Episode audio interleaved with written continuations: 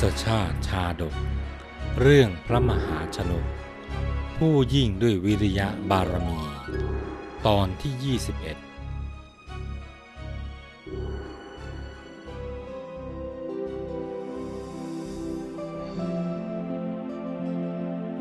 จากตอนที่แล้ว พระโพธิสัตว์ได้ตรัสตอบท่านมิคาชินะ ถึงเหตุของการออกผนวดว่า ข้าพเจ้ามิได้มีปัญหาในเรื่องราชสมบัติ ไม่ได้ทะเลาะกับหมู่ญาติคนใดเลย แต่เพราะเห็นโลกถูกกิเลสคุกคาม ถูกกิเลสย่ำยี จึงพิจารณาว่า สัตว์เป็นอันมาก ถูกประหารและถูกจองจำเพราะกิเลส แม้แต่ข้าพเจ้าก็จะถูกฆ่า และถูกจองจำเหมือนสัตว์เหล่านั้น คิดดังนี้จึงได้ออกบวช มิคาชินะดาบท ได้สดับธรรมภาสิทธิ์จากพระโพธิสัตว์ ก็รู้สึกชื่นชอบ จึงได้ถามต่อไปว่า ใครหนอเป็นผู้แนะนำธรรมะแด่พระองค์ ถ้อยคำอันสะอาดนี้น่ะเป็นถ้อยคำของใคร พระโพธิสัตว์ก็ตรัสว่า ถึงข้าพเจ้าจะเคารพ และอุปถากพระปัจเจกพุทธเจ้าอยู่ก็จริง แต่ก็ไม่เคยไต่ถามธรรมะจากท่านเลย จนกระทั่งวันหนึ่ง ข้าพเจ้าเข้าไปในพระราชอุทยาน ได้เห็นต้นมะม่วงที่มีผล ถูกคนเบียดเบียน จนปราศจากใบและก้าน แต่ต้นมะม่วงที่ไร้ผลเนี่ยกลับมีใบเขียวชอุ่มน่ารื่นรมมะม่วงทั้งสองต้นนั้นนะเป็นผู้สั่งสอนข้าพเจ้า เมื่อมิคาชินะดาบทไปแล้ว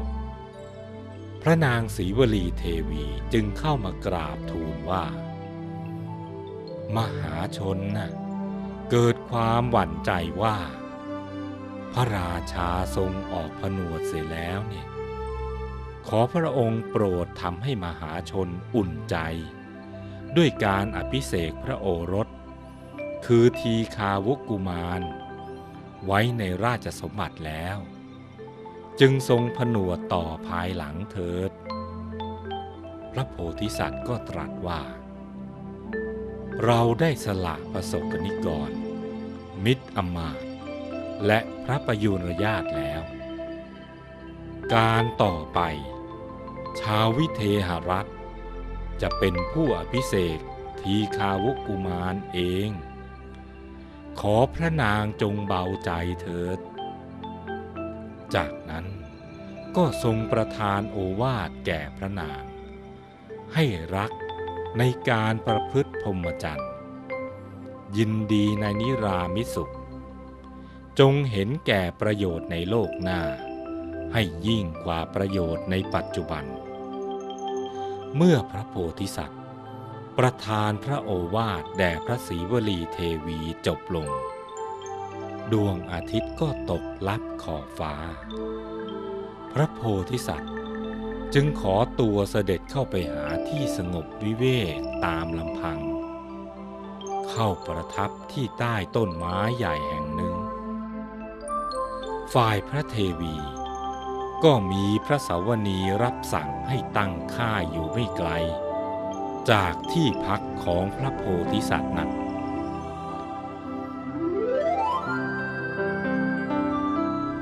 ครั้นรุ่งเช้า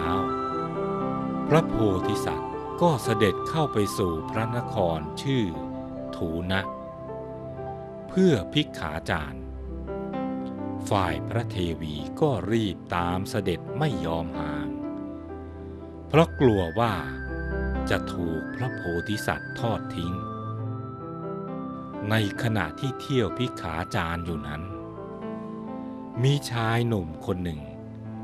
ได้ซื้อเนื้อก้อนใหญ่มาจากตลาด แล้วเสียบหลาวย่างจนสุก จากนั้นก็วางเนื้อไว้บนกระดาน เพื่อให้เย็นและยืนรออยู่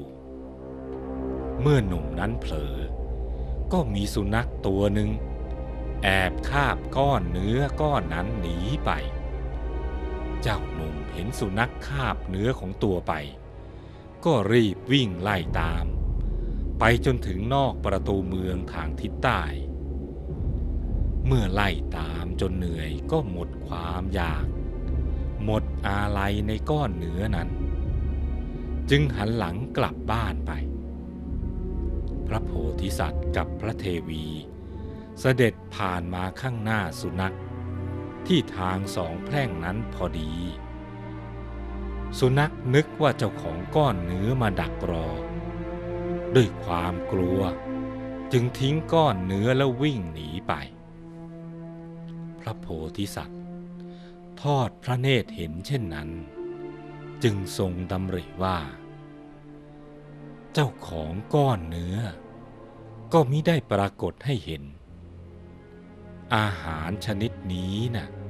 หาโทษมิได้ ชื่อว่าเป็นบังสุกุลบินทบาท ครั้นดำริเช่นนี้แล้วก็ทรงก้มลงหยิบก้อนเนื้อขึ้นมาปัดฝุ่น แล้วใส่ลงในบาตรเสด็จไปที่ท่าน้ำทรงนั่งพิจารณาอาหาร แล้วก็เสวยเนื้อก้อนนั้นด้วยอาการสำรวม พระศรีวลีเทวีทรงดำริว่า ถ้าพระราชานี้นะมีพระราชประสงค์ราชสมบัติ จะไม่พึงเสวยเนื้อก้อนนี้ ซึ่งน่าเกลียด เปื้อนฝุ่น เป็นเดนสุนัข แต่นี่พระองค์ไม่ได้ทรงรังเกียจ กลับเสวยอย่างสงบ ดุดเสวยอมตะรสบัดนี้นะพระองค์คงจะไม่ใช่พระราชสวามีของเราแล้ว เมื่อดำริเช่นนี้ ความผูกพันที่เคยมีก็คลายตัวลง แม้จะทรงรู้ว่า พระราชา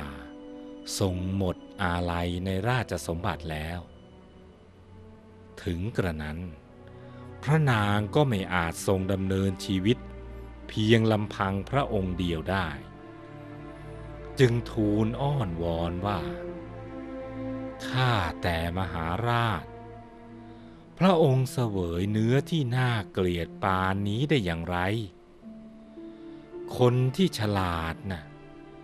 แม้ไม่ได้บริโภคอาหารถึงสี่มือ้อ อดอยากปางตาย ก็ยอมตายเสียด้วยความหิว เขาจะไม่ยอมบริโภคก้อนเนื้อคลุกฝุ่นที่ไม่สะอาดเลย แต่พระองค์นะกลับเสวยก้อนเนื้ออันเป็นเดนสุนัข ซึ่งไม่สะอาด น่ารังเกียจ ขอพระองค์เสด็จกลับไปบริโภคราชสมบัติเถิด พระโพธิสัตว์ก็ตรัสตอบว่า ดูก่อนพระนางศรีวลี ก้อนเนื้อนี้นะชื่อว่าเป็นอาหารของอาตมา ที่ได้มาด้วยความบริสุทธิ์ เพราะเจ้าของและสุนัขต่างก็สละแล้ว ของบริโภคเหล่าใดเหล่าหนึ่งในโลกนี้นะที่บุคคลได้มาโดยชอบธรรม ของบริโภคทั้งหมดนั้น ชื่อว่าไม่มีโทษ ดูก่อนพระเทวี เธอไม่รู้จักความวิเศษของบินทบาทนี้ เพราะความเขลาต่างหากเล่า ครั้นตรัสชี้แจงให้ทราบถึงชีวิตสมณะแล้ว ก็ทรงบ้วนพระโอษฐ์ทรงชำระพระหัตถ์แล้วเสด็จลุกขึ้น ถือเครื่องบริขารดำเนินต่อไป โดยไม่ทรงใส่พระทัยว่า พระนางจะเดินตามมาหรือไม่ เมื่อพระโพธิสัตว์ เสด็จดำเนินไปจนลุถึงประตูพระนครด้านใน ระหว่างทาง ทรงเห็นพวกเด็กๆกำลังเล่นกันอย่างสนุกสนาน ในจำนวนนั้น มีกุมาริกาคนหนึ่ง เอากระด้งน้อยฝัดทรายเล่นอยู่ ที่ข้อมือข้างหนึ่งของนาง สวมกำไลหนึ่งอัน และข้อมืออีกข้างหนึ่ง สวมกำไลสองอันกำไลสองอันนั้น กระทบกันมีเสียงดังกลิกกลิกแต่กำไลอันเดียวนั้นไม่มีเสียงเลย พระโพธิสัตว์สังเกตเห็นแล้ว ก็เกิดปัญญาสอนตัวเอง ทรงมีพระดำริว่า บัดนี้ พระนางศรีวลีตามหลังเรามา ขึ้นชื่อว่าสตรี เป็นมนทินของบรรพชิต ชนทั้งหลายเห็นนางตามเรามา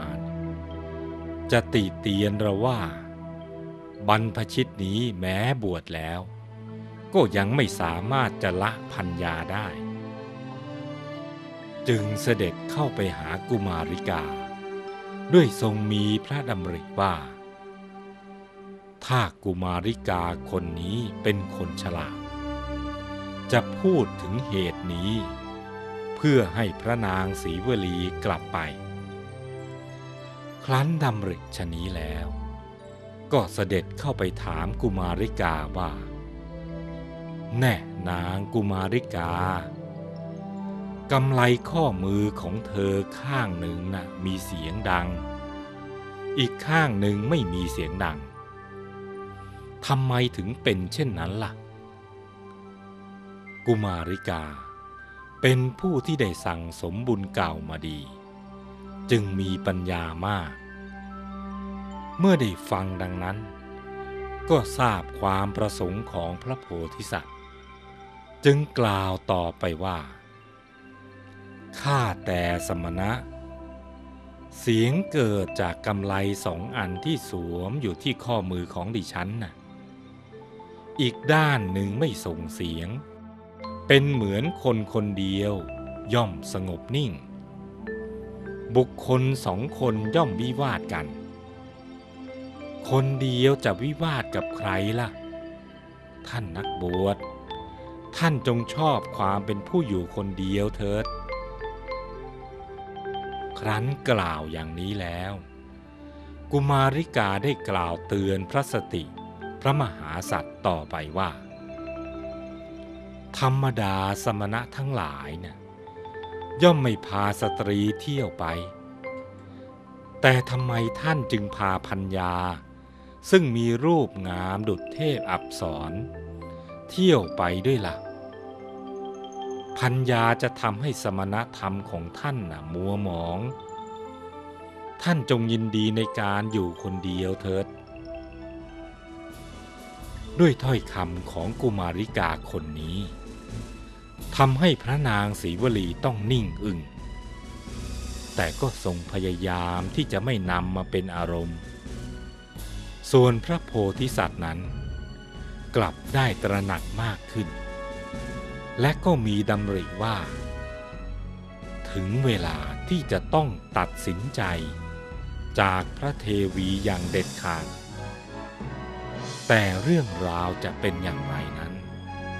โปรดติดตามตอนต่อไป